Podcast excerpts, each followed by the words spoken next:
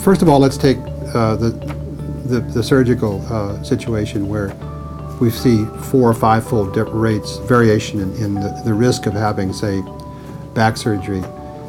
The real problem here is that uh, all the evidence that we've been able to generate uh, through clinical trials of decision aids and other strategies for informing patients show that in the absence of really good information, physicians often end up operating on the wrong patient.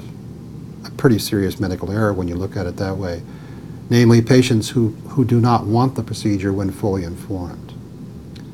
In the case of, of the management of chronic illness, um, we have evidence at the population level that patients who are treated more extensively, for example, people with heart attacks, hip fractures, cancers who live in high regions like Miami and uh, Los Angeles, actually have poorer outcomes than patients, uh, similar patients treated in Minneapolis and Portland, Oregon, and other places where care intensity is a lot lower the outcomes are poorer in terms of mortality. So we're actually seeing an increased risk of earlier death associated with uh, high intensity care.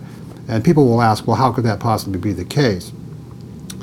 Well, first of all, you have to ask the question, what's the science that says that more is better at the patient level? And as I've tried to say uh, uh, many times in my uh, career, the evidence simply isn't there. We do not uh, have science that says if you do this and that and that, you get better outcomes for patients uh, with chronic illness.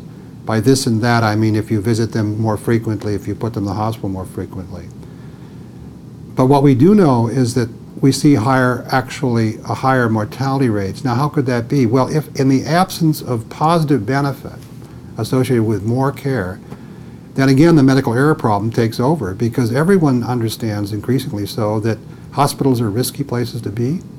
And if you hospitalize people twice as often uh, in one part of the country than you do in another for the same condition, the chances of having a medical error are about twice as high.